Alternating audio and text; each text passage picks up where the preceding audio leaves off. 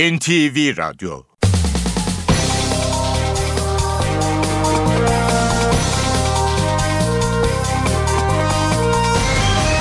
İşe Giderken Mutlu sabahlar. Ben Aynur Altunkaş. Bugün 5 Şubat Çarşamba saat 9'a kadar Türkiye ve dünya gündemine yakından bakacağız. Ayrıntılara geçmeden önce başlıklar.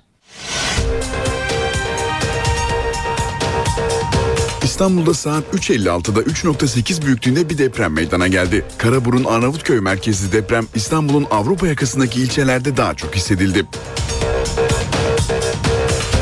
Başbakan Recep Tayyip Erdoğan Almanya ziyaretini tamamlayarak Ankara'ya döndü. Başbakan temaslarının son durağında Berlin'de toplanan Avrupalı Türklere hitap etti. İsim vermeden Gülen cemaatine yüklenen başbakan şuna buna istifa et diyenler uzakta kalmasın, gelsin Türkiye'de siyaset yapsın dedi.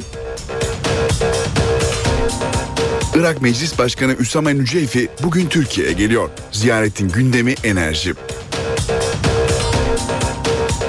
Milli Eğitim Bakanlığı'nın SBS sonuçlarının yürütmesinin durdurulmasına yaptığı itiraz reddedildi. Bunun üzerine bakanlık geçen yıl yapılan seviye belirleme sınavına giren 1 milyon 112 bin öğrencinin puanını yeniden hesapladı. Türkiye ile Bulgaristan arasında transit geçiş belgesi sorunu giderilemedi. Tırlardaki gıda maddeleri bozulmaya başladı.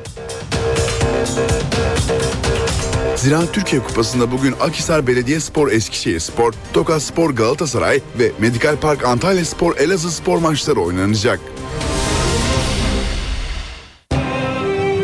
İşe giderken gazetelerin gündemi.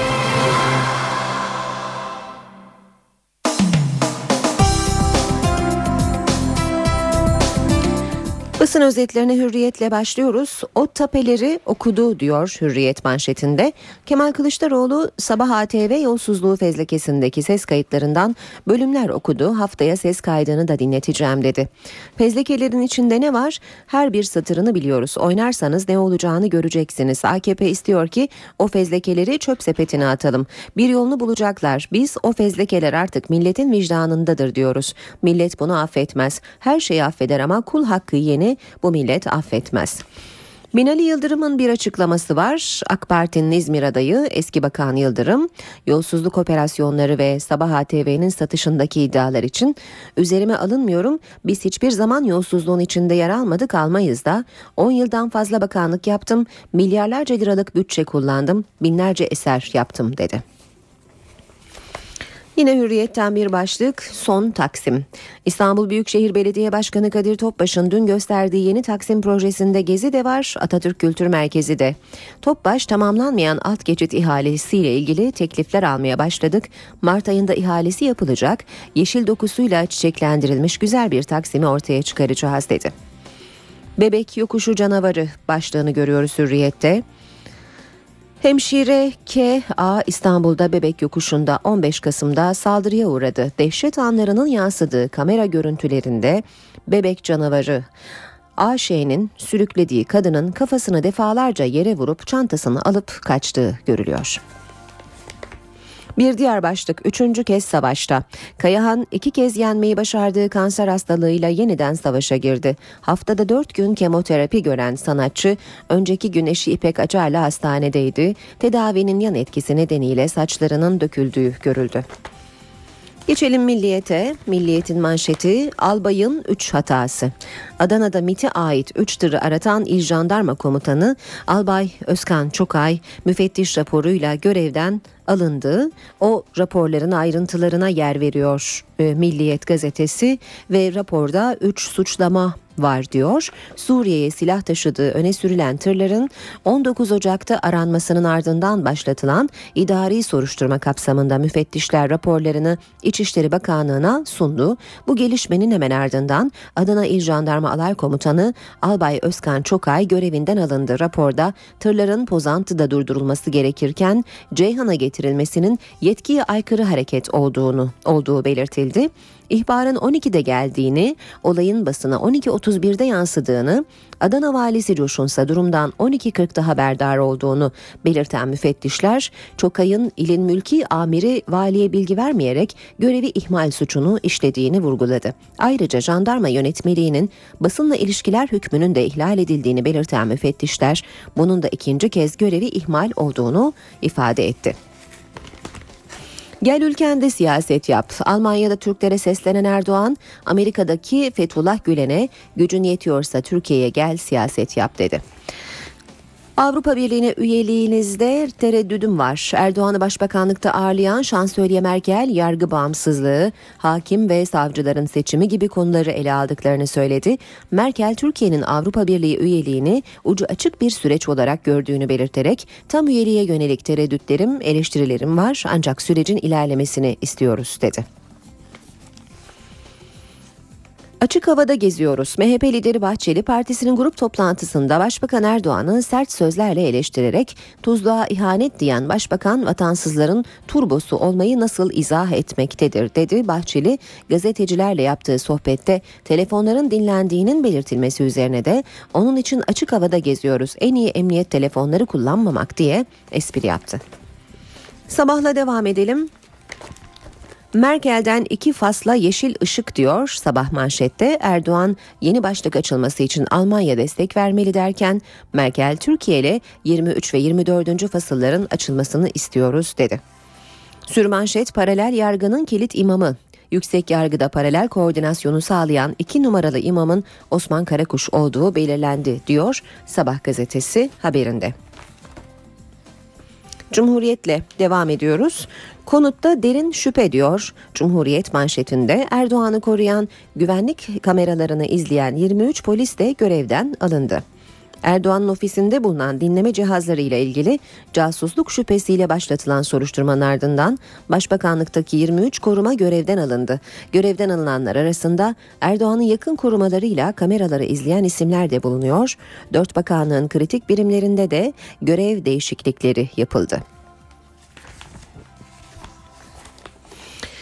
Devam ediyoruz ee, basın özetlerine NTV Radyo'da işe giderken de radikale bakalım tapeleri açıkladı diyor radikal manşette.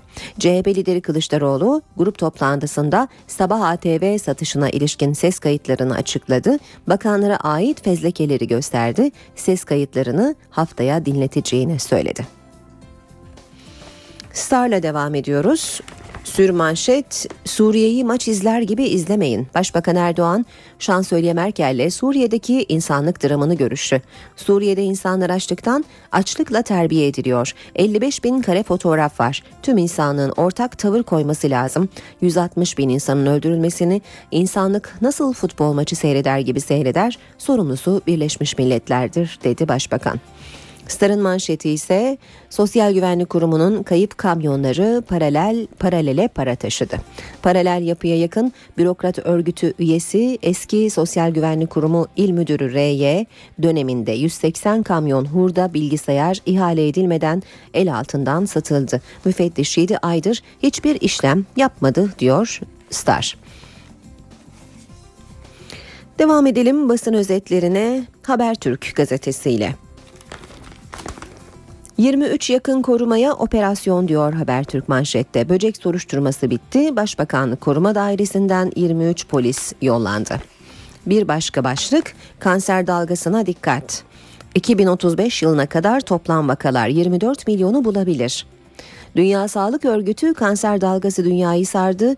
Bugün 14 milyon vaka 2035'te 24 milyon olur diye uyardı. Alkol ve şekeri azaltın dedi. Dünya Kanser Araştırma Vakfı da beslenme şeklinin kanser riskinde oynadığı rol için tedirgin edici seviyelerde saflık olduğunu bildirdi.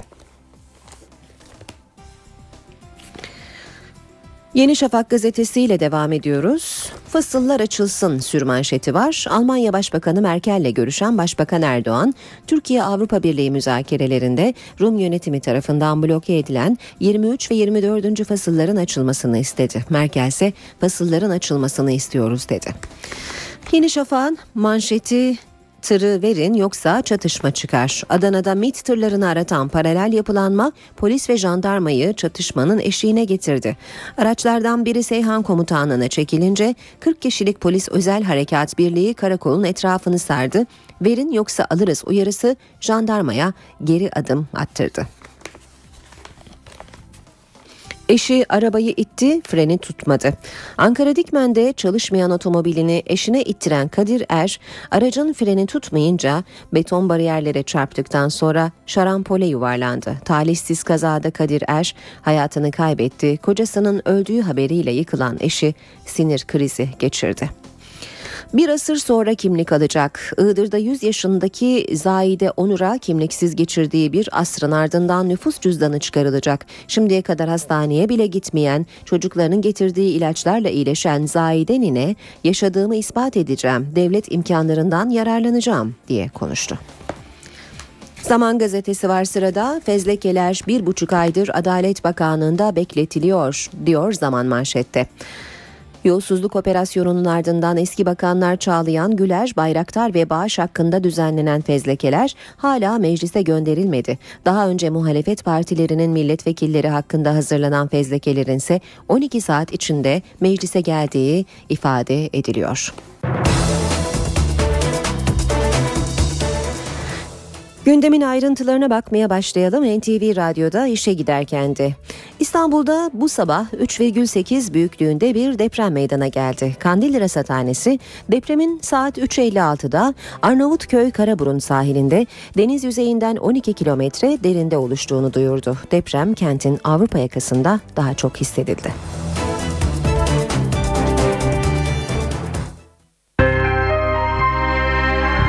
İşe giderken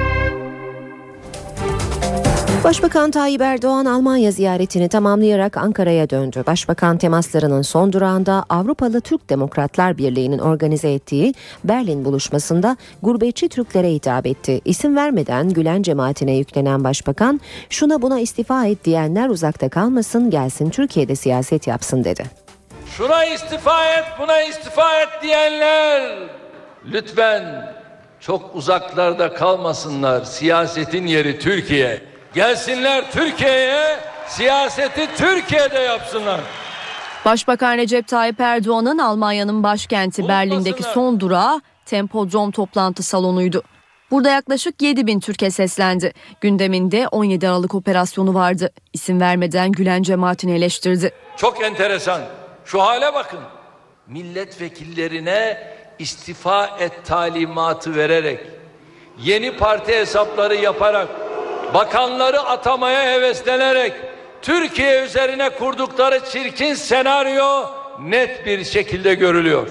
Başbakan Erdoğan 17 Aralık operasyonuyla Türkiye yurt dışında karalamak için uğraştılar dedi. Kardeşlerim bunlarda zerre kadar vatan sevgisi yok. Bunlarda zerre kadar millet sevdası yok. Kendi ülkesini gidip farklı ülkelerde karalayan insanlarda vatan sevgisi olabilir mi? Başbakan Almanya'da yaşayan Türklerin artık Türkiye'deki seçimlerde oy kullanabileceğini vurguladı. Başbakanın bir de uyarısı vardı. Ama bir şey hatırlatıyorum. Kardeşlerim seçmen kütükleri oluşturulacak.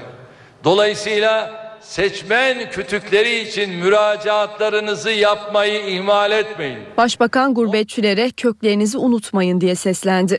Türkiye ile bağlarınızı lütfen koparmayın.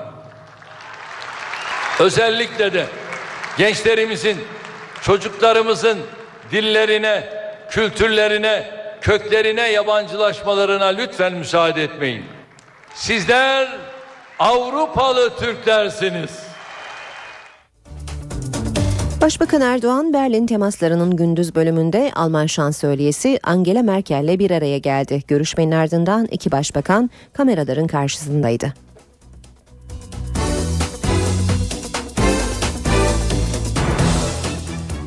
Geçen ay kayak yaparken kaza geçiren Almanya Başbakanı Angela Merkel, Başbakan Recep Tayyip Erdoğan'ın koltuk değnekleriyle karşıladı.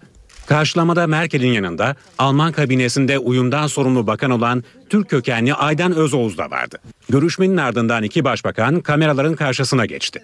Almanya'daki Türklerin Cumhurbaşkanlığı seçiminden başlamak üzere artık oy kullanabileceğini söyleyen Başbakan Erdoğan sözü 30 Mart'taki yerel seçimlere getirdi. Ama bu mahalli seçimlerin özelliği kim nereye belediye başkanı olacak değil. Acaba hangi siyasi parti bu seçimlerden ne kadar oy alacak? Türkiye'de bunun yansıması şu anda budur. Buna ben bir test diyebilirim. Avrupa Birliği üyelik sürecinde Almanya'nın desteğinin devam etmesini isteyen Başbakan, Rum kesiminin bloke ettiği fasılların açılmasını istedi. Toplantıda bir soru üzerine gezi protestolarını halkın protesto hakkı olarak niteleyen Merkel ise Türkiye'nin üyeliğiyle ilgili tereddütleri olduğunu söyledi. Avrupa Birliği üyeliği açısından ucu açık bir süreç sürdürüldüğünü belirttim. Adım adım ilerliyoruz. Bu bir sır değil. Türkiye'nin tam üyeliğine yönelik belli tereddütlerim var. Eleştirel bir bakış açım var ama bu sürecin ucu açıktır. Biz de sürecin ilerlemesini istemekteyiz. Toplantı sırasında Erdoğan'ın önceki Almanya ziyaretinde Türkleri asimilasyona karşı uyardığının hatırlatılması ve aynı noktada olup olmadığı sorulması gülüşmelere neden oldu. Herhalde bunun sor, bu cevabı şansölye vermesi lazım. Bizim her zaman söylediğimiz CHP Genel Başkanı Kemal Kılıçdaroğlu dünkü grup toplantısında yolsuzluk iddiaları nedeniyle eski Ulaştırma Bakanı Binali Yıldırım'a yüklendi. İzmir'de nasıl gezeceksin diye sordu. Kılıçdaroğlu Başbakan'dan özür dileyen eski Bakan Erdoğan Bayraktar'ı da eleştirdi. Ne komplosu kardeşim ya? Malı götürüyorsun ya. Hala mağdur oynuyor. CHP lideri Kemal Kılıçdaroğlu hükümete yine sert sözlerle yüklendi. Gündeminde yolsuzluk operasyonlarıyla başlayan süreç vardı. Önce Başbakan Tayyip Erdoğan'ı En son anketler yayınlandı. 45 milyon insan senin hırsızlık yaptığı kanaatinde. Sen sokakta normal bir yurttaşın yürüdüğü gibi alnı açık yürüyemezsin. Sen önüne bakmak zorundasın. Ardından eski Ulaştırma Bakanı Binali Yıldırım'ı bir medya kuruluşunun satışına ilişkin ihaleye fesat karıştırdığı iddiaları nedeniyle hedef aldı. Para havuzunu kim idare edecek? O da bulunuyor. Binali Yıldırım. Rakamlar büyük. Bin Ali dersek yanlış olur. Milyon Ali dememiz lazım artık. Milyon Ali. Sen İzmir'in sokaklarında hangi yüzle gezeceksin? Çık bana söyle bakalım. CHP lideri Adalet Bakanlığı'ndaki dört eski bakan hakkındaki fezlekelerin üzerinde oynanabileceği imasında bulundu. Kılıçdaroğlu, Başbakan Erdoğan'dan özür dileyen Erdoğan Bayraktar'a da yüklendi. Ciddi bir U dönüşü. Bu Karadeniz'in yüz karasıdır. CHP lideri, Başbakan Erdoğan'ın istifacı milletvekillerine yönelik tuzluk ifadesine de tepki gösterdi. Tuzluk olarak tanımlanan milletvekili arkadaşlarıma sesleniyorum. İtiraz etmezseniz artık sizin adınız vatandaşın gözünde milletvekili geldi demeyecekler. AKP'den bir tuzluk geldi diyecekler. MHP lideri Devlet Bahçeli'nin öncelikli gündem maddesi ise demokratikleşme paketiydi. Bahçeli dinlemelerle ilgili düzenlemelerin yolsuzluk iddialarını örtmek amacıyla çıkarılmak istendiğini öne sürdü. Böylesi bir pakete demokratik demek bizzat demokrasiye ihanet, milletimize hakaret, adeta adalete kelepçe takmak demektir. MHP Genel Başkanı Devlet Bahçeli'nin grup konuşmasında gündemi ipuçları Başbakan Recep Tayyip Erdoğan tarafından verilen demokrasi paketiydi. Başbakan unutmasın ki darı unundan baklava, incir ağacından oklava olmamış olamayacaktır. Bahçeli telefon dinlemelerinin sınırlanmasına yönelik düzenleme hazırlığını da eleştirdi. Başbakan ve hükümetinin telefon dinlemeleriyle ilgili kanun değişikliği hazırladığı, bulaştıkları rüşvet ve yolsuzluk iddialarını örtme sinsiliğine hizmet etmektedir. MHP liderinin gündeminde Başbakan Erdoğan'ın Cumhurbaşkanı Gül'ün bile dinlendiğine yönelik iddiası da vardı. Ne tuhaftır ki Türkiye'yi telekulak çetelerinin emrine sokan başbakan telefon dinlemelerinden sızlanmaktadır. Bu şahıs her tarafı böcek sardı diyerek ön almaya çalışmakta, kendisini masum göstermeye çabalamaktadır. Rüşvet ve yolsuzluk operasyonuna da değinen Bahçeli hükümeti sert sözlerle eleştirdi. Sayın Başbakan şunu bil ki seni ve hükümetini tuz gölüne atsak, kireç kuyusuna bastırsak yine aklanamaz, yine de temizlenemez. BDP eş başkanı Selahattin Demirtaş özel yetkili mahkemeleri kaldıracak düzenlemeye destek vereceklerini söyledi. Ancak terörle mücadele kanununun tamamen kaldırılmasını şart koştu. Sadece TMK 10. maddeyle görevli özel yetkili mahkemeyi kaldırmak yetmez. Herkesin dosyasının tekrar ele alınması lazım. Yani İstiklal Mahkemesi'nin yargılayıp idam ettiği Şeyh Said'ten bugüne kadar, Hatip Dicle'ye kadar BDP eş genel başkanı Selahattin Demirtaş, özel yetkili mahkemelerin kaldırılmasına destek vereceklerini söyledi. Ancak terörle mücadele kanununun tamamen kaldırılmasına şart koştu. TMK kalkmalı ama oradaki yargılama usulleri ve cezalar asla TCK'ya aktarılmamalıdır. Böyle bir uyanıklık yapmaya kalkarlarsa biz parlamentoda mevcut düzenlemeye karşı muhalefet ederiz. Demirtaş, görüşmeleri devam eden internet düzenlemesini sansür düzenlemesi olarak nitelendirdi, sonuna kadar muhalefet edeceklerini açıkladı. Devlet içindeki paralel yapı tartışmaları da Selahattin Demirtaş'ın gündemindeydi. Paralel devlet. Her gün konuşuyorsun. Var tabii ki. Birlikte oluşturdunuz, birlikte inşa ettiniz. Madem var, hani belgesi? Bu paralel devlet kurmak suç değil midir? Ankara'da bulunan PYD eş başkanı Asya Abdullah ve beraberindeki heyet de grup toplantısını izleyenler arasındaydı. Selahattin Demirtaş, Abdullah ve beraberindekileri kürsüden Kürtçe selamladı.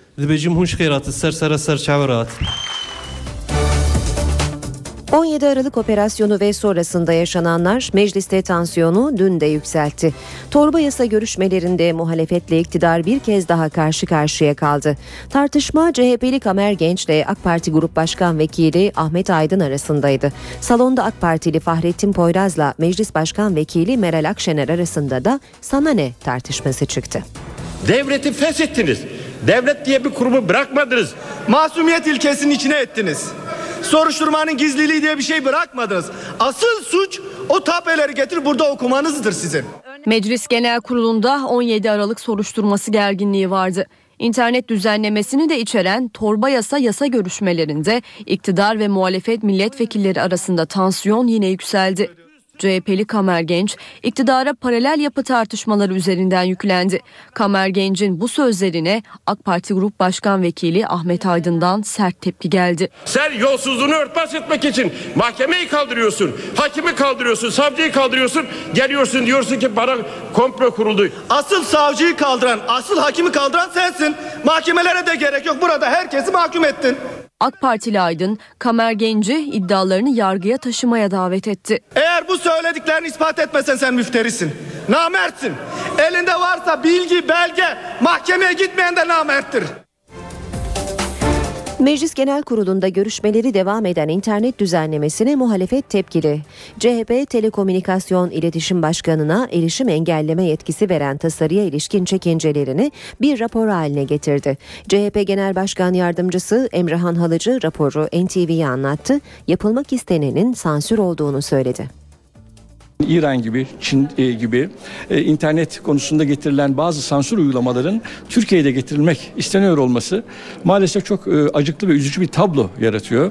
İnternet artık sadece bir ülkeye ait bir paylaşım ortamı değil. Muhalefet Meclis Genel Kurulu'nda görüşmeleri devam eden özel hayatın gizliliğinin idari durumunda Telekomünikasyon İletişim Başkanlığı'na erişimi engelleme yetkisi veren düzenlemeye tepkili. CHP, düzenlemeye ilişkin çekincelerini içeren bir rapor hazırladı. Üniversitelere, sivil toplum kuruluşlarına bu raporlarımızı paylaştık. Şu an mecliste özellikle bugün yahut yarın e, gözükecek, görüşecek olan yasa e, çok ciddi tepki alan bir yasadır. E, bu yanlıştan muhakkak dönülmesi gerekir. Maalesef yasakçı bir zihniyeti her konuda olduğu gibi internete de uygulamak istiyorlar. CHP'nin raporunda internete ilişkin tüm kanunların uluslararası sözleşmelerle uyumlu hale getirilmesi gerektiğine vurgu yapılıyor. Meclisteki düzenlemenin aksine mahkemeler dışındaki tüm mercilerin erişimi engelleme yetkisinin kaldırılması gerektiği belirtiliyor. BDP'dense farklı bir öneri geldi.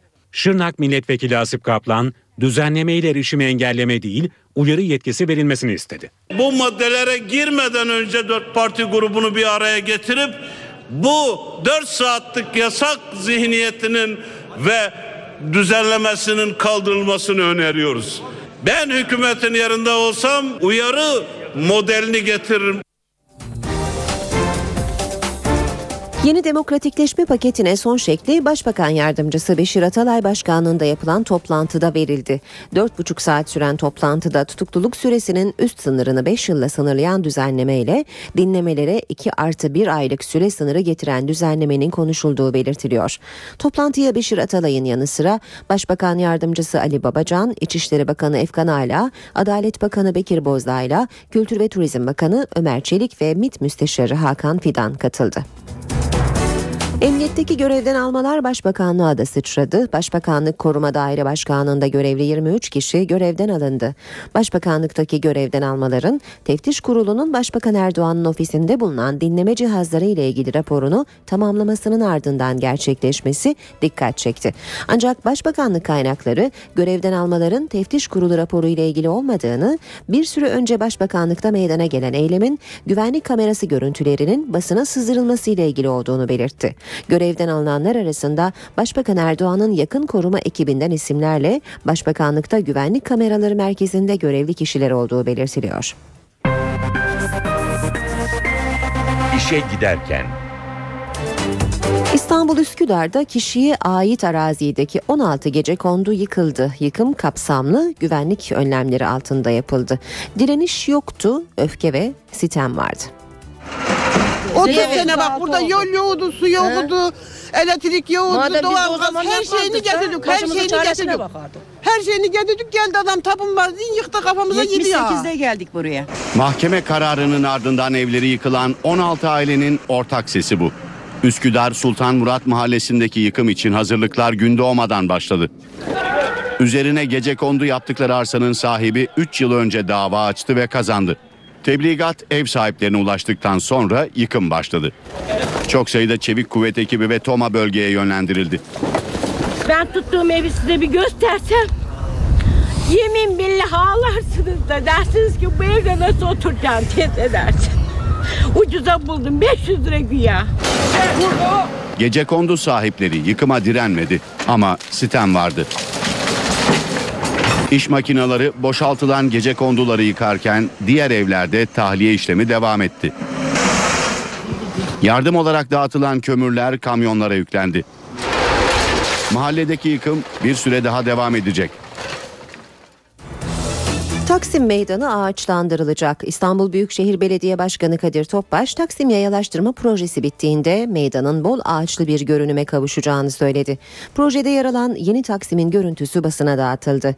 Taksim Meydanı'na son halini verecek düzenleme için Mart ayında ihaleye çıkılacak.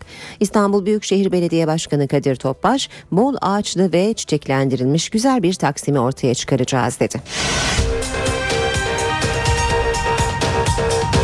İstanbul'da saat 3.56'da 3.8 büyüklüğünde bir deprem meydana geldi. Karaburun Arnavutköy merkezli deprem İstanbul'un Avrupa yakasındaki ilçelerde daha çok hissedildi.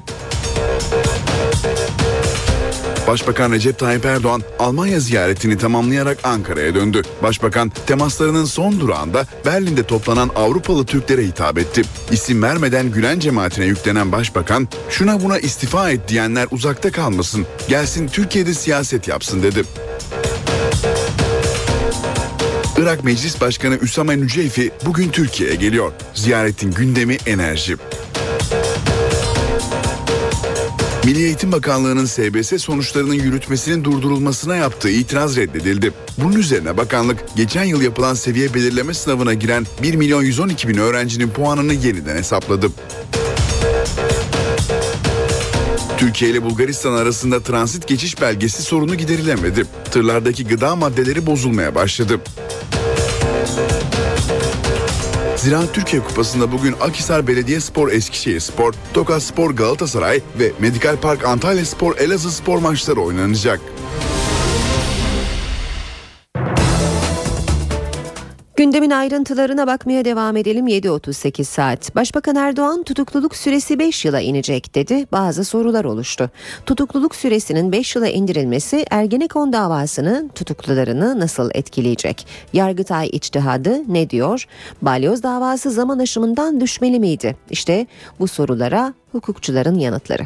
5 yıl olan e, tutukluluklar derhal e, son verilerek kişiler tahliye edilmelidir. Başbakan Recep Tayyip Erdoğan'ın tutukluluk süresinin 5 yıla indirileceğini açıklamasıyla gözler Ergenekon ve Balyoz davasında. 5 yıldır tutuklu olan Ergenekon sanıkları bu düzenlemeyle tahliye edilecek mi? Sorunun yanıtı tartışmalı. Hükümet kaynakları Avrupa İnsan Hakları Mahkemesi, Yargıtay ve Anayasa Mahkemesi iştihatlarını hatırlatıyor. Bu iştihatlara göre tutukluluk genel mahkemenin karar vermesiyle bitiyor. Yani hükümlü statüsüne geçiliyor. Aynı kaynaklar Ergenekon davasında hüküm verildiği için bu davanın sanıklarının düzenlemeden yararlanamayacağını belirtiyor. Bazı hukukçular iştihata rağmen inisiyatifin dosyayı hala elinde tutan 13. Ağır Ceza Mahkemesi'nde olduğu görüşünde. Yargıtay kararları çerçevesinde mi yoksa kanunun emredici düzenlemesi çerçevesinde mi bir e, yorum geliştirecek olan e, merci mahkeme olacak. İstanbul Üniversitesi Hukuk Fakültesi Dekanı Profesör Doktor Adem Sözüer ise sanıklar mutlaka tahliye edilmeli görüşünü savunuyor. Bu bir iştahatla e, ortaya kondu. E, Ancak bana kalırsa bu 5 yıllık e, sürede kesinlikle Ergenekon davasını da mutlaka etkilemeli ve orada da tahliyeler yapılmalıdır. Balyoz davasında ise Yargıtay kararı var. Sanıklar 5 yıl indiriminden yararlanamayacak. Ancak Profesör Sözüer sanıkların tahliye edilmesi gerektiği görüşünde. Orada bütün deliller doğru olduğu varsayılsa bile e, en başta e, zaman aşımıyla düşmesi gereken bir e, dava söz konusu e, olurdu. Balyoz davasında sanıkların yeniden yargılanma talebi ikinci kez reddedildi. İstanbul 11. Ağır Ceza Mahkemesi, Balyoz davasına bakan İstanbul 10. Ağır Ceza Mahkemesi'nin ilk red kararını kaldırmıştı. Gerekçe yeniden yargılama talebini yargılama sürecine katılan hakimler kararı bağlayamaz diye açıklanmıştı. Karar üzerine yeniden yargılama talebini incelemek üzere başka bir heyet oluşturuldu ve yeni heyet de talebi reddetti. Gerekçe olaraksa yargılamanın yenilenmesini gerektirecek yasal hiçbir neden gösterilmedi gösterilmemiş olması gösterildi ve kararın oy birliğiyle alındığı belirtildi. Red kararında ayrıca dijital belgelerdeki çelişki iddialarının delillerin bütünü karşısında komplo iddiasını haklı göstermekten uzak olduğu görüşü dile getirildi. İstanbul Taksim gezi olaylarıyla ilgili Mimarlar Odası İstanbul Şube Sekreteri Mücella Yapıcı'nın da aralarında bulunduğu 26 kişi hakkında iddianame hazırlandı. Gezi Parkı olaylarına ilişkin 3. iddianame İstanbul 33. Asliye Ceza Mahkemesi'ne gönderildi. Mahkemenin kabul etmesi halinde tamamı tutuksuz olan 26 kişinin yargılanmasına önümüzdeki günlerde başlanacak. 26 kişi toplantı ve gösteri yürüyüşleri kanununa muhalefet, kamu malına zarar vermekle suçlanıyor. Gezi Parkı olayları ile ilgili ilk iddianamede 7'si yabancı uyruklu 255 kişi, ikinci iddianamede de 4'ü tutuklu 36 kişi sanık olarak yer alıyor. Milli Eğitim Bakanlığı'nın SBS sonuçlarının yürütmesinin durdurulmasına yaptığı itiraz reddedildi. Bunun üzerine bakanlık geçen yıl yapılan seviye belirleme sınavına giren 1 milyon 112 bin öğrencinin puanını yeniden hesapladı. Milli Eğitim Bakanlığı Haziran 2013'te yapılan seviye belirleme sınavına giren 1 milyon 112 bin adayın sınav sonucunu yeniden hesapladı. Yeniden değerlendirme sonucunda 4 öğrencinin daha üst, 99 öğrencinin ise daha alt tercihlerine yerleştirilebileceği ortaya çıktı. Ankara 18. İdare Mahkemesi CHP'li Aydınay Aydın'ın bütün adayların puanları yeniden hesaplanmalı başvurusu üzerine 8 Haziran 2013'te yapılan SBS'ye ilişkin yürütmeyi durdurma kararı aldı. Milli Eğitim Bakanlığı ise bir üst mahkemeye itiraz etti. Bölge İdare Mahkemesi bu itirazı reddetti. Bu kararın ardından 1 milyon 112 bin adayın puanı yeniden mi hesaplanacak tartışması başladı. Gözler Milli Eğitim Bakanlığı'na çevrildi. Bakanlıktan beklenen açıklama akşam saatlerinde geldi. Sınav sonuçlarının tekrar değerlendirilmesi neticesinde 4 öğrencimizin daha üst tercihlerine, 99 öğrencimizin ise mevcut okullarından daha alt tercihlerine yerleştirilebilecektir sonucuna ulaşılmıştır. Ancak bu durumda olan öğrencilerimizin herhangi bir mağduriyet yaşamamaları için gerekli tedbirler alınmakta olup karardan etkilenen öğrencilerle iletişime geçilerek talepleri olması durumunda tercihleri doğrultusunda işlem yapılacağı kendilerine bildirilmiştir. Öğrenciler değişiklik istemezse mevcut okullarındaki eğitimlerine devam edebilecek.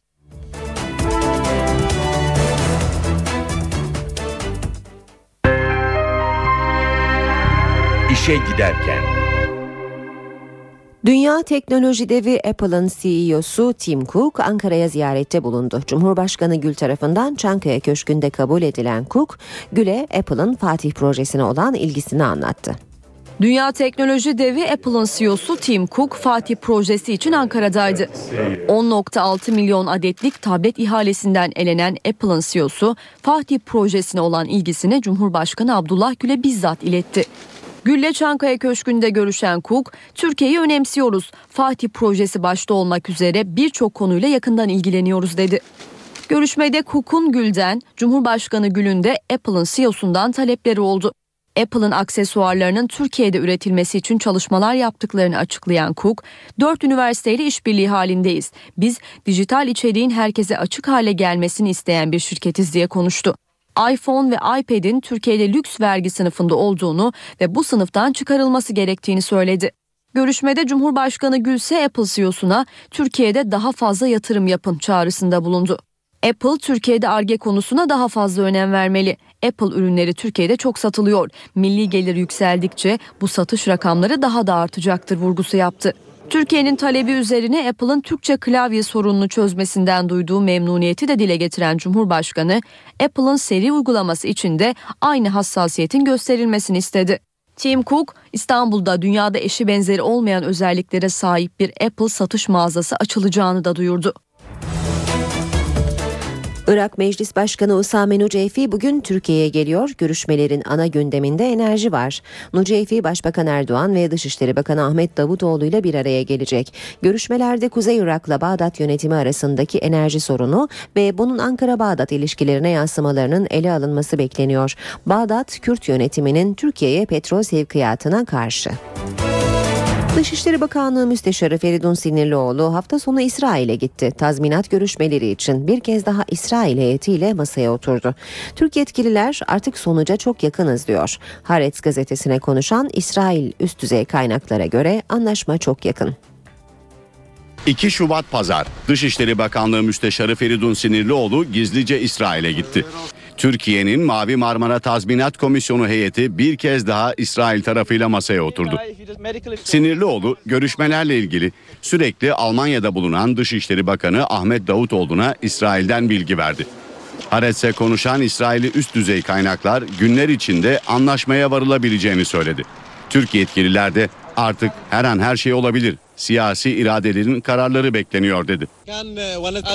Haaretz gazetesi Mavi Marmara saldırısında ölen ve yaralananlar için 20 milyon dolar tazminat miktarı ödeneceğini iddia etmişti. Hatta İsrail Başbakanı Netanyahu'nun komisyon heyetine 3 milyon dolar daha inisiyatif kullanma payı bıraktığı yazılmıştı. Türk yetkililer rakamla ilgili detay vermedi. Ancak rakam milyonlarla ifade edilebilir dedi. İki taraf uzlaşırsa anlaşma metni meclise gelerek onaylanacak. 2011'de ikinci katiplik seviyesine inen ilişkilerin yeniden normalleşmesi için süreç başlayacak. Büyükelçiler karşılıklı olarak atanacak.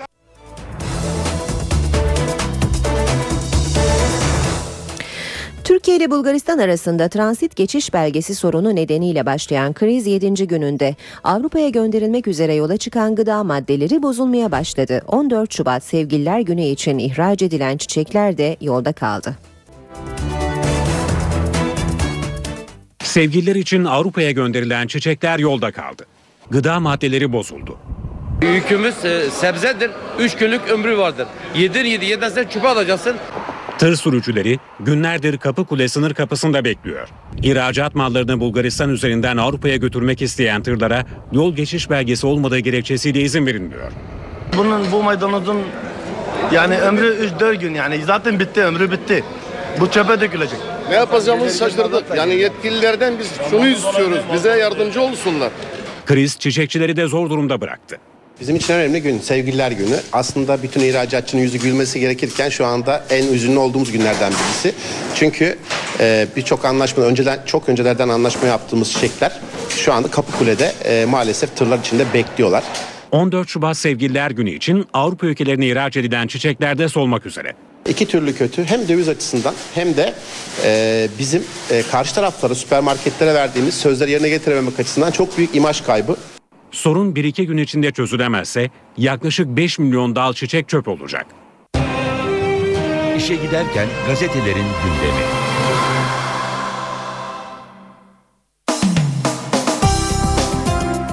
Şimdi gazetelerden spor haberleri okuyacağız. Önce AMK gazetesine bakalım. Uçan Hollandalı manşeti var.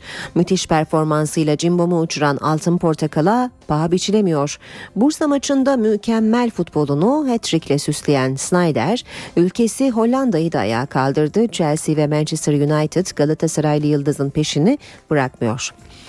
Son aslan Burdiso rüyada gibiyim demiş. Cimbom'un ara transferin son anlarında kadrosuna kattığı Arjantinli Yıldız Galatasaray'a geldiği için çok mutlu olduğunu söyledi.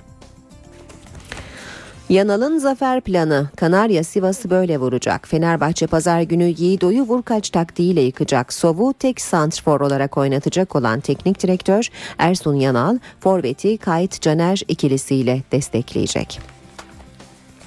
Foto maça bakalım.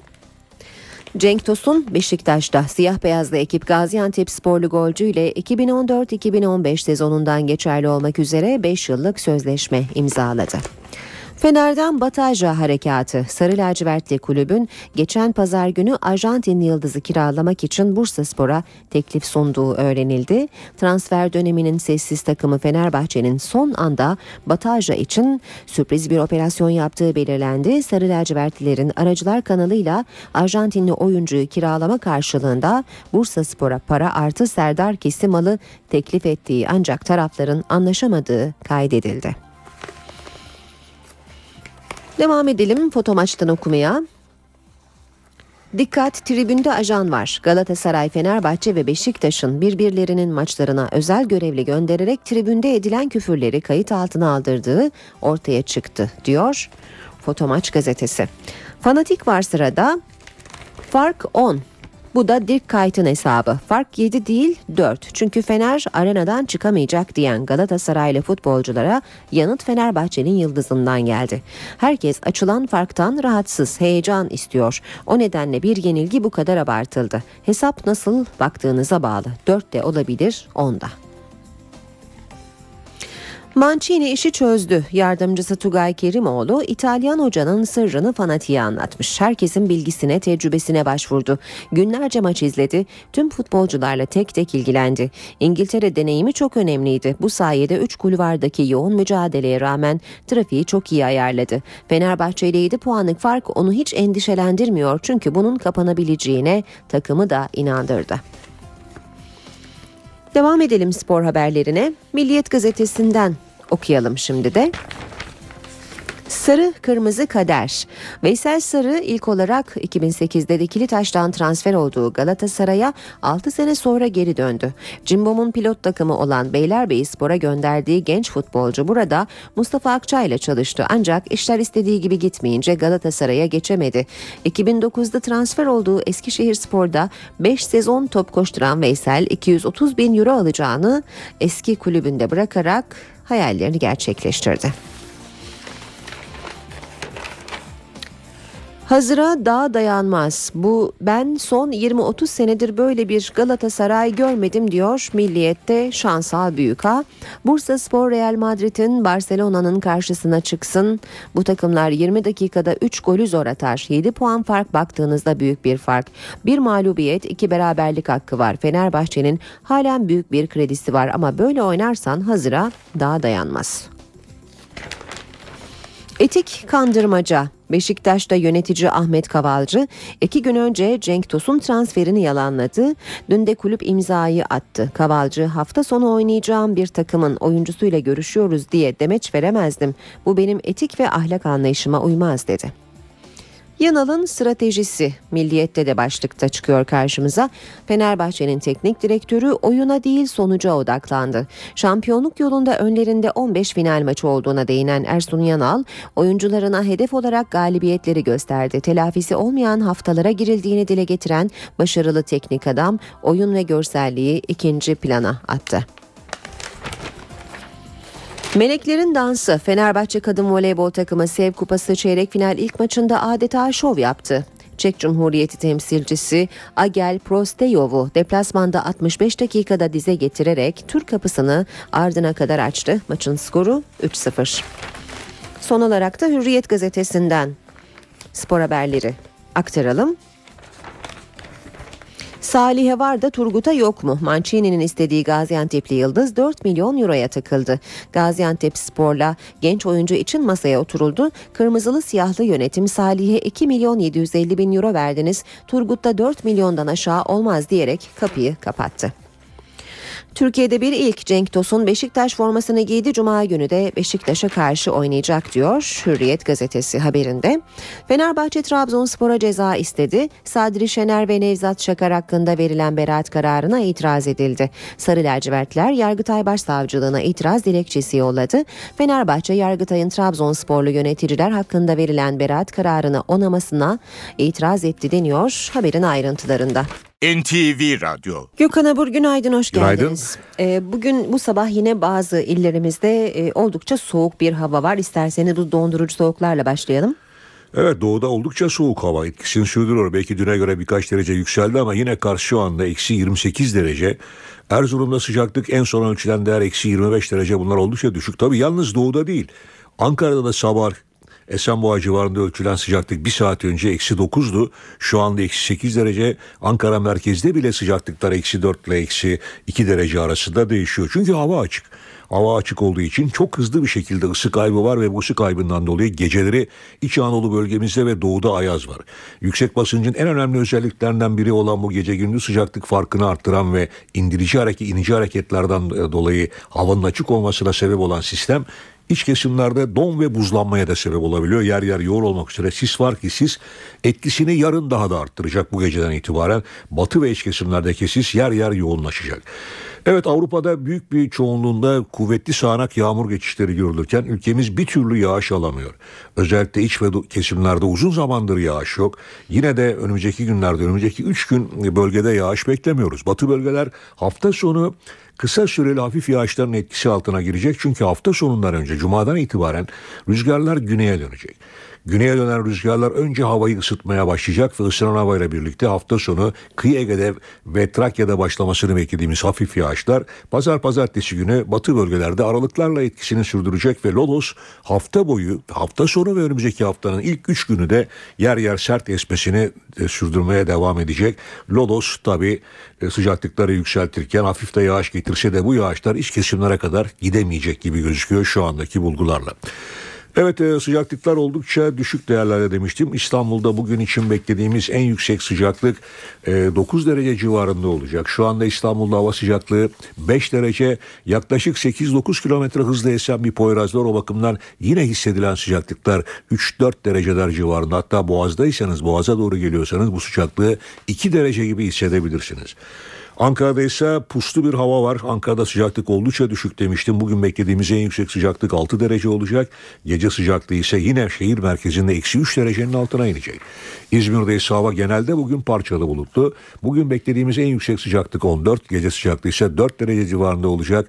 Rüzgar oldukça zayıf ama kuzeyli estiği için biraz soğuk esmesini sürdürecek. Çünkü çok hafif de olsa İzmir'de karayel yönlü rüzgar var. Evet, evet bizleri bekleyen koşullar genelde böyle. Teşekkürler Gökhan Abur. İşe giderken gazetelerin gündemi.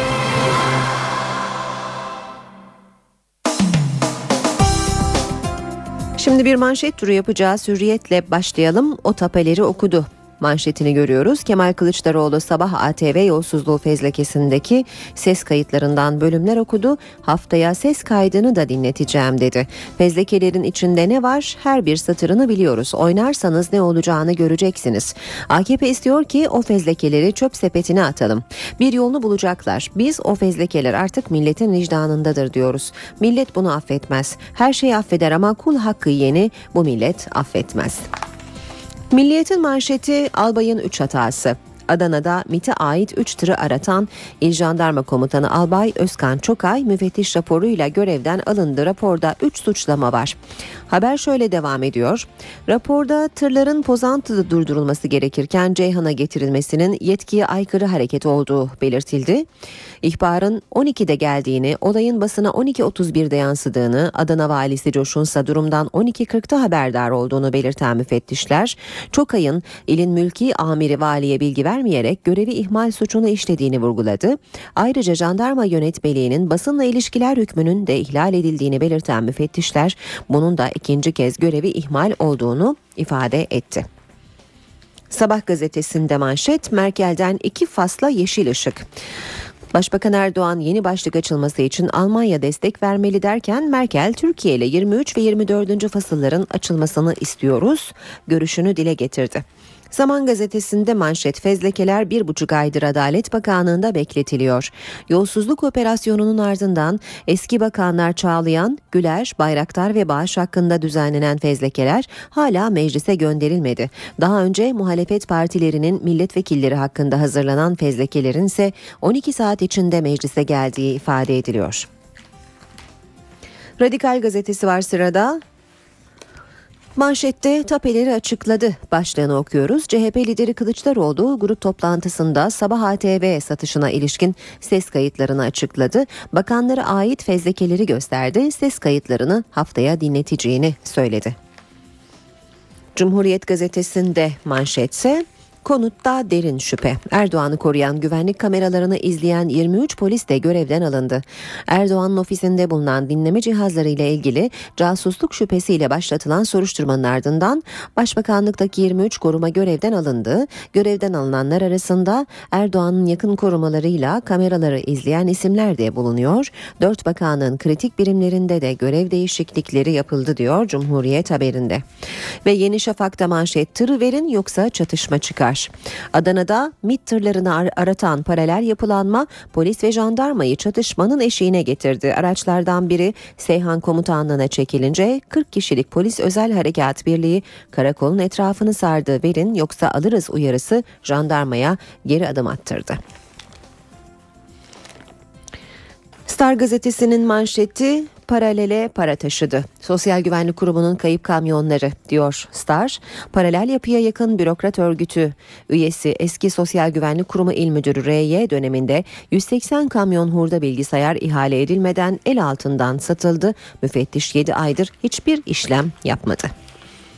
23 yakın korumaya operasyon başlığını Habertürk gazetesinde de manşette okuyoruz. Bir başka başlık Erdoğan Almanya'da Suriye eleştirisi yaptı. Ey Avrupa Suriye'yi bombalara teslim etme haberin başlığı. NTV Radyo Başkent gündemi var şimdi sırada. İşe giderken de saat 8.15. Karşımızda NTV muhabiri Murat Barış Koralp var. Murat günaydın. Günaydın Aynur. Başbakan Almanya'dan döndü. Dün grup toplantılarındaki konuşmalar bugüne yansıdı. Bugün neler bekliyoruz başkentte? Evet Başbakan Erdoğan Almanya temaslarını tamamladı ve gece geç saatlerde Ankara'ya döndü. Bugün Ankara'da iki önemli konuk var. O iki önemli konukla da görüşüyor olacak Başbakan Recep Tayyip Erdoğan. Birincisi Irak Meclis Başkanı Usame Nuceyfi bugün Ankara'da, bugün Türkiye'de Başbakanla da bir görüşme yapacak. İkinci önemli konuksa Romanya Cumhurbaşkanı Basescu yine Başbakan Erdoğan'la bir teması var. Irak Meclis Başkanı Usame Nuceyfi ayrıca Dışişleri Bakanı Ahmet Davutoğlu ile de bir araya gelecek görüşmelerde Kuzey Irak'la Bağdat yönetimi arasındaki enerji sorunu ve bunun Ankara-Bağdat ilişkilerine yansımaları ele alınacak. Bağdat Kürt yönetiminin Türkiye petrol sevkiyatına karşı bir tutum izliyor. Merkezi yönetimin bu tutumunda bir değişiklik yok. Bugünkü görüşmelerde bu konunun öne çıkmasını bekliyoruz. Romanya Cumhurbaşkanı ise Cumhurbaşkanı Abdullah Gül tarafından resmi törenle karşılanacak. Görüşmeler var. Görüşmelerin ardından iki Cumhurbaşkanı ortak basın toplantısı için kameraların karşısına geçecekler. Bugün mecliste önemli bir gün. İnternet düzenlemesini de içeren torba yasanın meclis genel kurulundaki görüşmeleri devam ediyor. Dün 3. bölüm tamamlandı. 84. madde meclis genel kurulunda kabul edildi. Bugün 4. bölümden 85. madde üzerinden görüşmeler devam edecek. Tartışmalı maddelere geldik. Bugün meclis genel kurulundaki tansiyonun bir miktar yükselmesi sürpriz olmayacaktır. Tasarının tartışma yaratan ana hatlarına gelirsek tasarıyla Telekomünikasyon İletişim Başkanı'na internette özel hayatın gizliliğinin ihlali durumunda doğrudan engelleme yetkisi tanınıyor. Muhalefet cephesine geçelim. CHP Merkez Yönetim Kurulu Genel Başkan Kemal Kılıçdaroğlu başkanlığında bugün toplanacak özellikle yerel seçimlerde belirlenecek adaylara ilişkin bir toplantı olduğunu da belirtelim. Kısaca ayrıntıları böyle toparlayabiliriz Ankara'da. Aynur. Murat teşekkürler kolay gelsin. İşe giderken de gündeme yakından bakmaya devam edelim. Başbakan Erdoğan'ın Almanya'dan ayrılmadan önce yaptığı açıklamalarla devam edelim. Son e, durağında temaslarının Avrupalı Türk Demokratlar Birliği'nin organize ettiği Berlin buluşmasında gurbetçi Türklere hitap etti. Başbakan isim vermeden Gülen cemaatine yüklenen Erdoğan şuna buna istifa et diyenler uzakta kalmasın gelsin Türkiye'de siyaset yapsın dedi. Şuna istifa et buna istifa et diyenler lütfen çok uzaklarda kalmasınlar. Siyasetin yeri Türkiye. Gelsinler Türkiye'ye siyaseti Türkiye'de yapsınlar. Başbakan Recep Tayyip Erdoğan'ın Almanya'nın başkenti Berlin'deki son durağı Tempodrom toplantı salonuydu. Burada yaklaşık 7 bin Türkiye seslendi. Gündeminde 17 Aralık operasyonu vardı. İsim vermeden Gülen cemaatini eleştirdi. Çok enteresan. Şu hale bakın. Milletvekillerine istifa et talimatı vererek, yeni parti hesapları yaparak, bakanları atamaya heveslenerek, Türkiye üzerine kurdukları çirkin senaryo net bir şekilde görülüyor. Başbakan Erdoğan 17 Aralık operasyonuyla Türkiye yurt dışında karalamak için uğraştılar dedi. Kardeşlerim, bunlarda zerre kadar vatan sevgisi yok. Bunlarda zerre kadar millet sevdası yok. Kendi ülkesini gidip farklı ülkelerde karalayan insanlarda vatan sevgisi olabilir mi? Başbakan Almanya'da yaşayan Türklerin artık Türkiye'deki seçimlerde oy kullanabileceğini vurguladı. Başbakanın bir de uyarısı vardı. Ama bir şey hatırlatıyorum. Kardeşlerim seçmen kütükleri oluşturulacak. Dolayısıyla seçmen kütükleri için müracaatlarınızı yapmayı ihmal etmeyin. Başbakan gurbetçilere köklerinizi unutmayın diye seslendi. Türkiye ile bağlarınızı lütfen koparmayın. Özellikle de gençlerimizin, çocuklarımızın dillerine, kültürlerine, köklerine yabancılaşmalarına lütfen müsaade etmeyin. Sizler Avrupalı Türklersiniz. CHP lideri Kemal Kılıçdaroğlu partisinin grup toplantısında konuştu. Başbakan Erdoğan ve eski Çevre ve Şehircilik Bakanı Erdoğan Bayraktar'ı sert sözlerle eleştirdi. Kılıçdaroğlu Başbakan Erdoğan'dan özür dileyen Bayraktar'ı U dönüşü yapmakla suçladı. Şimdi ciddi bir U dönüşü. Herhalde belinde bir hasar olmamıştır. Karadenizliler yiğit adamlardır. Bu Karadeniz'in yüz karasıdır. Benim en büyük efendim Recep Tayyip Erdoğan'dır diyor. U dönüşü yapman lazım. Belimde bir hafif ağrı var seni doktora gönderirim diyor. Hiç meraklanma. Kişiliği olmayanlar, kişiliği oturmayan insanların böyle bir yapıları vardır. Verdikleri sözün arkasında durmazlar. 10 dakikada bir görüş değiştirirler. Bununki 10 dakikadan uzun sürdü ama gerçekten samimi söylüyorum çok üzüldüm. Ya düne kadar çıkıp televizyonların önünde bunu söyledin. Ne değişti arkadaş senin hayatında? Kılıçdaroğlu yolsuzluk iddiaları nedeniyle eski Ulaştırma Bakanı Binali Yıldırım'a da yüklendi. İzmir'de nasıl gezeceksin diye sordu. Binali Yıldırım AK Parti'nin İzmir Büyükşehir Belediye Başkan adayı Binali Yıldırım Kılıçdaroğlu'na cevap verdi. Radikal gazetesine konuşan Yıldırım, üzerime alınacak bir durum yok. Biz hiçbir zaman yolsuzluğun içinde yer almadık, almayız dedi. 10 yıldan uzun süre bakan olduğunu hatırlatan Yıldırım, milyarlarca liralık bütçe kullandım. Bütün yapılanların sorumluluğunu üzerimde taşıyorum. Yapılanların birçoğundan haberim olmaz ama hepsinden sorumluyum. Hepsinin hesabını veririm diye konuştu. MHP Genel Başkanı Devlet Bahçeli demokratikleşme paketine destek olmayacakları mesajını verdi. MHP lideri böyle bir pakete demokratik demek bizzat demokrasiye ihanettir dedi. Terörle Mücadele Kanunu'nun 10. maddesinde yapılması planlanan değişiklik PKK'ya verilen tavizlerde yeni bir halkadır. Rüşvetçiler, ihaleye fesat karıştıran yandaş iş adamları, cezaevindeki sahtekarlar, yolsuzluk çeteleri başbakanın paketiyle umutlanmıştır. Şunu biliniz ki böylesi bir pakete demokratik demek bizzat demokrasiye ihanet, milletimize hakaret, adeta adalete kelepçe takmak demektir.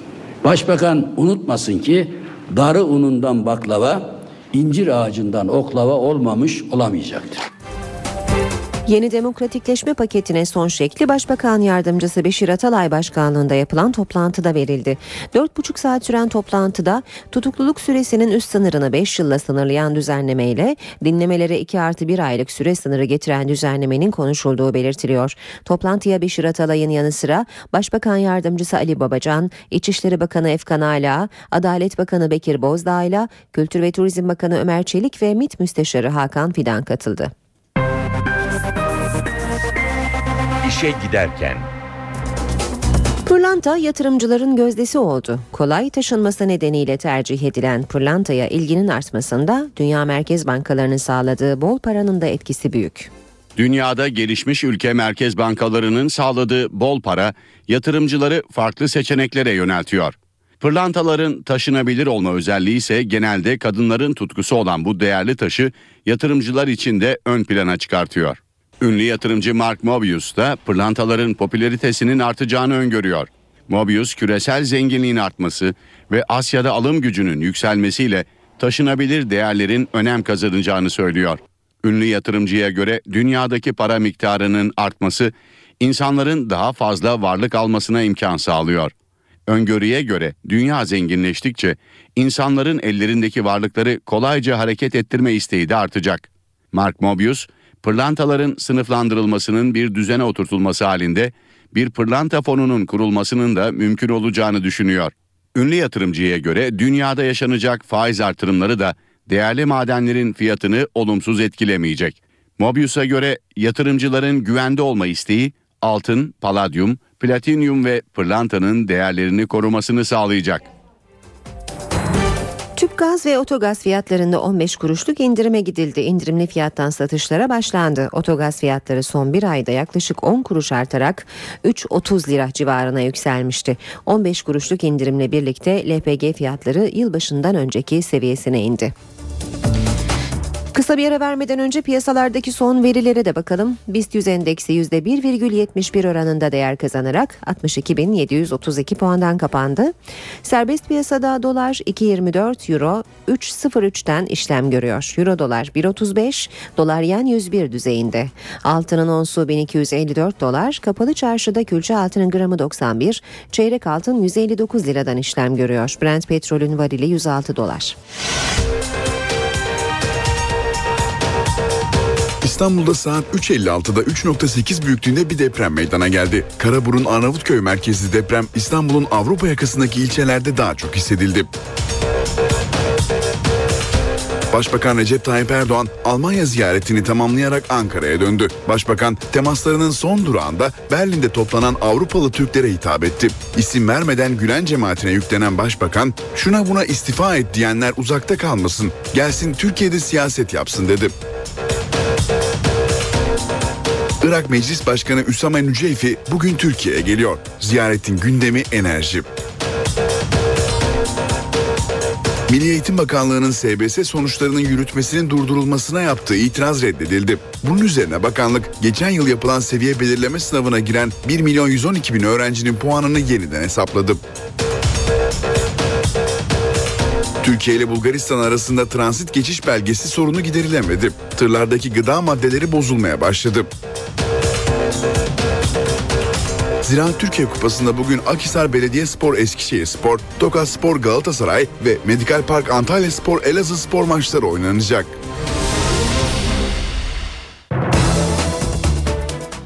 Gündemin öne çıkan haberlerine bakmaya devam edelim. Dün Dünya Kanser Günü'ydü. Kanser gününde uyarı niteliğinde bir açıklama geldi. Dünya Sağlık Örgütü önümüzdeki 20 yılda kanser vakalarının %70 artacağını belirtti. Ancak şunu belirtelim kanser kader değil uzmanlar uyarıyor. Vakaların yarısı beslenme ve yaşam şekliyle önlenebilir çeşitli beslenmemiz, renkli beslenmemiz yani çeşitli renklerde meyve ve sebzeleri içeren gıdalardan biz e, daha fazla miktarda almalıyız. Uzmanlar uyarıyor. Sebze meyve tüketin ama mevsiminde. Kırmızı ete de mesafeli durun. Fazla miktarda et tüketmek maalesef özellikle kalın bağırsak kanser riskini artırmaktadır. Kanseri tetikleyen maddelerin başında sigara geliyor. Alkol de önemli bir faktör. Sigaradan özellikle uzak durmalıyız. Alkolden uzak durmalıyız. Varsa tüketimden söz konusuysa miktarını azaltmalıyız. Yine radyasyondan uzak durmalıyız. Enfeksiyonlardan korunmalıyız. Özellikle hepatit B, hepatit C'ye karşı açılanmalıyız. Ve tabii katkılı madde içeren gıdalardan uzak durmakta fayda var. Gıda konusunda artık çok fazla endüstriyelize gıda yemeye başladık. Tamam ambalajlıdır, hijyeniktir. O konuda hiçbir sıkıntımız yok. Fakat bir yandan içeriğin de bir şekilde değiştiği ya da e, küçük bir kısmında koruyucu maddeler de katıldığı ya da taklide yönelik gıda ürünlerinin arttığını da söylememiz mümkün. Biz değişmedi zannetsek de aldığımız ürünlerin içeriği 20 yıl öncesine göre değişmiş. Profesör Gökhan Kandemir ve Doktor Yavuz Dizdar'ın görüşleri yer alıyordu haberimizde.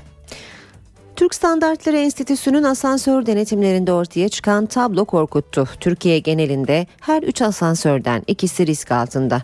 NTV İstanbul'daki denetimlere katıldı. Özgür Yılmaz'ın haberi. Öyle yerlerle karşılaşıyoruz ki inanın insan hayatı insanların can güvenliği pamuk ipliğine bağlı. Türkiye genelinde 57 bin asansörden 39 bini kullanılamaz durumda. Başka bir ifadeyle 3 asansörden ikisi çalışıyor gibi görünse de tehlikeli. İstanbul'daki tablo da düşündürücü. İstanbul'daki 10 asansörden 6 tanesi bozuk ve revizyon yapılmayı beklemektedir.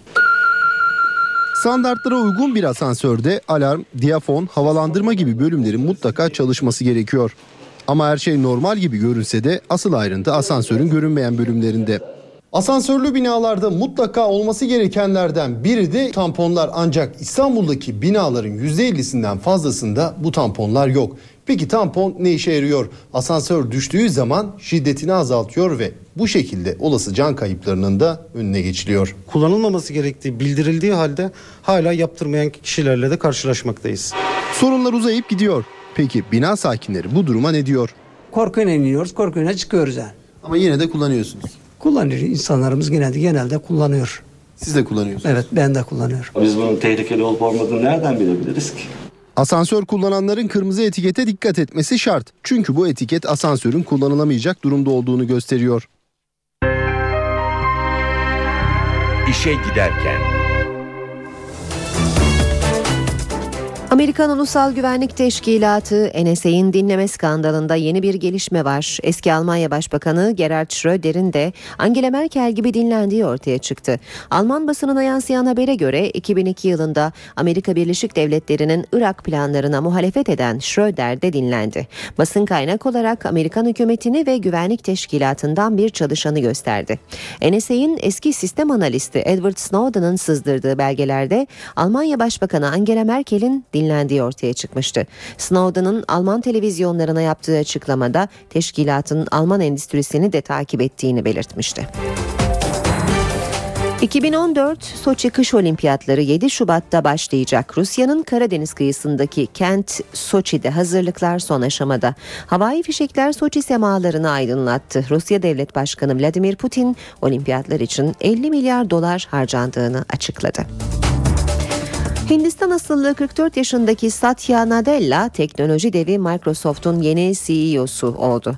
Yatırımcılar firmanın daha karlı hale gelmesi için yeni bir yöntemin gelmesi gerektiğini belirtse de yönetimin gelmesi gerektiğini belirtse de Nadella'nın daha önce yöneticilik alanında tecrübesiz oluşu eleştirileri de beraberinde getirdi. Yapmak istediğim ilk şey gelişmemizin ve yenilenmemizin önündeki engelleri kaldırmak. Bu sözler teknoloji devi Microsoft'un yeni CEO'su Satya Nadella'ya ait. Bu görev için birçok farklı sektörden üst düzey yöneticinin adı geçiyordu. 44 yaşındaki Satya Nadella'nın yüzü aşkın aday içerisinden seçildiği söyleniyor. Nadella, Microsoft'un 3. CEO'su olacak. Hindistan doğumlu Nadella, elektronik, bilgisayar mühendisliği ve iş idaresi alanlarında eğitim aldı.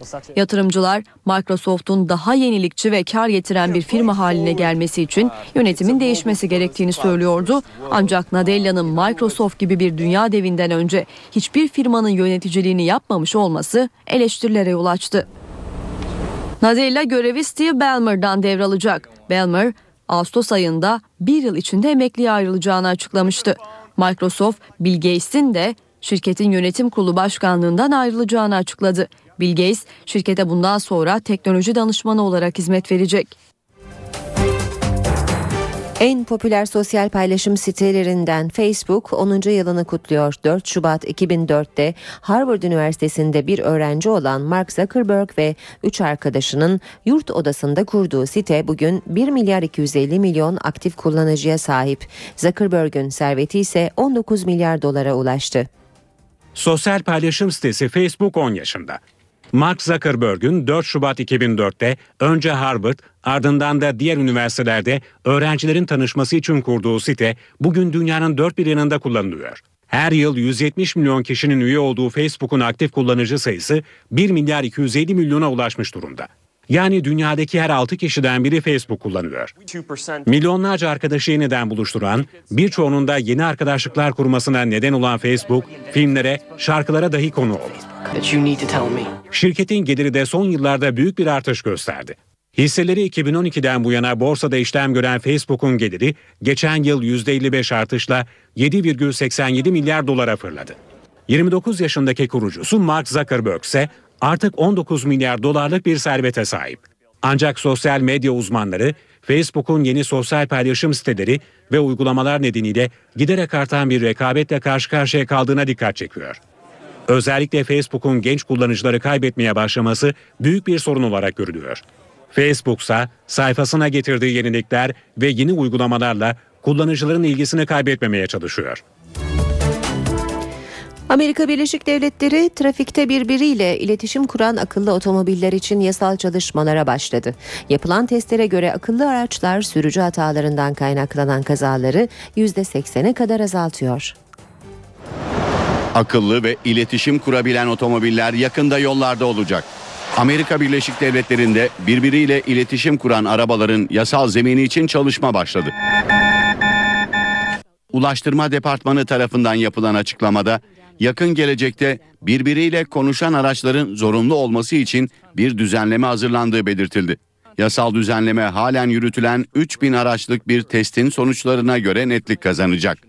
Şu ana kadar çıkan sonuçlara göre iletişim kurabilen araçlar sürücü hatalarından kaynaklanan kaza oranını %70 ila 80 oranında azaltıyor. Söz konusu teknoloji sayesinde araç trafikte diğer araçlarla etkileşime geçerek sürücüleri uyarıyor. Oscar ödüllü oyuncu Philip Seymour Hoffman'ın aşırı doz uyuşturucu nedeniyle hayatını kaybetmesi Amerika Birleşik Devletleri'nde uyuşturucu ile mücadele tartışmasını alevlendirdi. Çünkü ülkede uyuşturucudan ölenlerin sayısında %45 artış var. Ünlü aktör Philip Seymour Hoffman'ın hayatına mal olan uyuşturucu bağımlılığı Amerika'da bu konudaki tartışmaları alevlendirdi. Zira polis Hoffman'ın dairesinde 5'i boş, 65 torba eroin ve 20 adet kullanılmış şırınga buldu. Bunun dışında Philip Seymour Hoffman'ın adına yazılmayan reçeteli ilaçlara da rastlandı. Bulgular 46 yaşındaki ünlü aktörün uyuşturucu bataklığına saplandığını gösteriyor. Arkadaşlarına göre Philip Seymour Hoffman ölümünden birkaç ay önce eroinle ilaçlara ayda 10 bin dolar para harcadığını anlattı. 3 çocuk sahibi olduğu 15 yıllık hayat arkadaşı Mimi O'Donnell'dan geçen Aralık ayında ayrılan Hoffman'ın özel hayatında da zor günler geçirdiğine dikkat çekildi. 23 yıl ara verdikten sonra yeniden uyuşturucu kullanmaya başlayan Hoffman'ın ölümüyle ortaya çıkan tablo Amerika'nın bu konudaki politikasını da yeniden tartışmaya açtı. Alınan tüm önlemlere rağmen uyuşturucu kaçakçılığının son yıllarda arttığına ve kullanımının yaygınlaştığına dikkat çekildi. Rakamlar Amerika'da 2006'dan 2010 yılına kadar aşırı dozda uyuşturucudan ölenlerin sayısında da %45'lik bir artış olduğunu gösteriyor. Dünyada CEO'ların aldığı prim ve maaşlar tartışma konusu yapılırken İngiltere'de bir banka yöneticisi tam 4,5 milyon dolarlık primi reddetti. İngiliz Barclays Bankası'nın CEO'su 2003 yılındaki hizmetlerinden dolayı alması gereken yıllık primi reddetti. Yönetici Anthony Jenkins, bankasının mevcut sıkıntılarla baş etmekte zorlandığını söyledi. Nakit sıkıntısının olduğu bu dönemde hissedarlara haksızlık olacağını söyleyen Jenkins, bu dönemde yıllık prim almasının doğru olmayacağını belirtti. Bankanın CEO'su böylece 4,5 milyon dolarlık primden vazgeçmiş oldu. Ancak bu ilk değil. 2012'de göreve gelen Jenkins o yılda primi reddetmişti. 4,5 milyon dolarlık primi almak istemeyen Barclays'in CEO'sunun ana maaşı ise yıllık 1,7 milyon dolar. Tom Hanks'in Castaway filmini akıllara getiren bir haberle devam edelim. Jose Salvador Alvarenga 15 yaşındaki yol arkadaşıyla birlikte balık avlamak için teknesiyle denize açıldıktan tam bir yıl bir ay sonra karaya çıkabildi. Alvarenga yol arkadaşının zorluklara dayanamadığını, öldüğünü ileri sürdü. Çünkü ileri sürdü çünkü buna inanmayanlar var.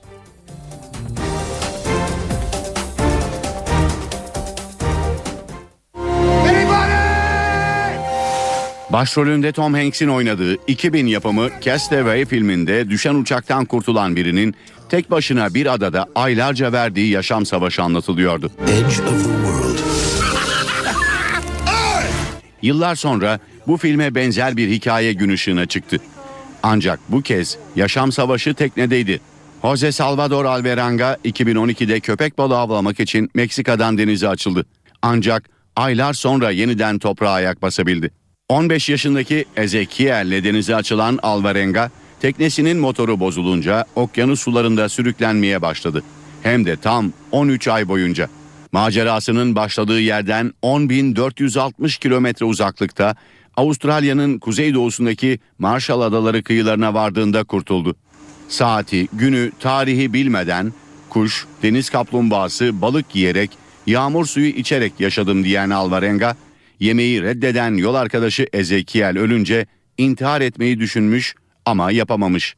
Sağlık durumu iyi olduğu belirtilen Alvarenga'nın hikayesi tartışmaları da beraberinde getirdi. Bazıları anlattıklarının gerçekliğini sorguluyor. Daha zayıf olması gerektiğini söyleyenler var. Yolculuğa başladığı yerle karaya çıktığı bölge arasındaki mesafe düşünüldüğünde yolculuğunun biraz kısa sürdüğü iddia ediliyor. Alvarenga'nın ise şimdilerdeki tek hedefi bir an önce Ezekiel'in ailesini ziyaret etmek. Bu haberle işe giderken sona erdi. Hoşçakalın. NTV Radyo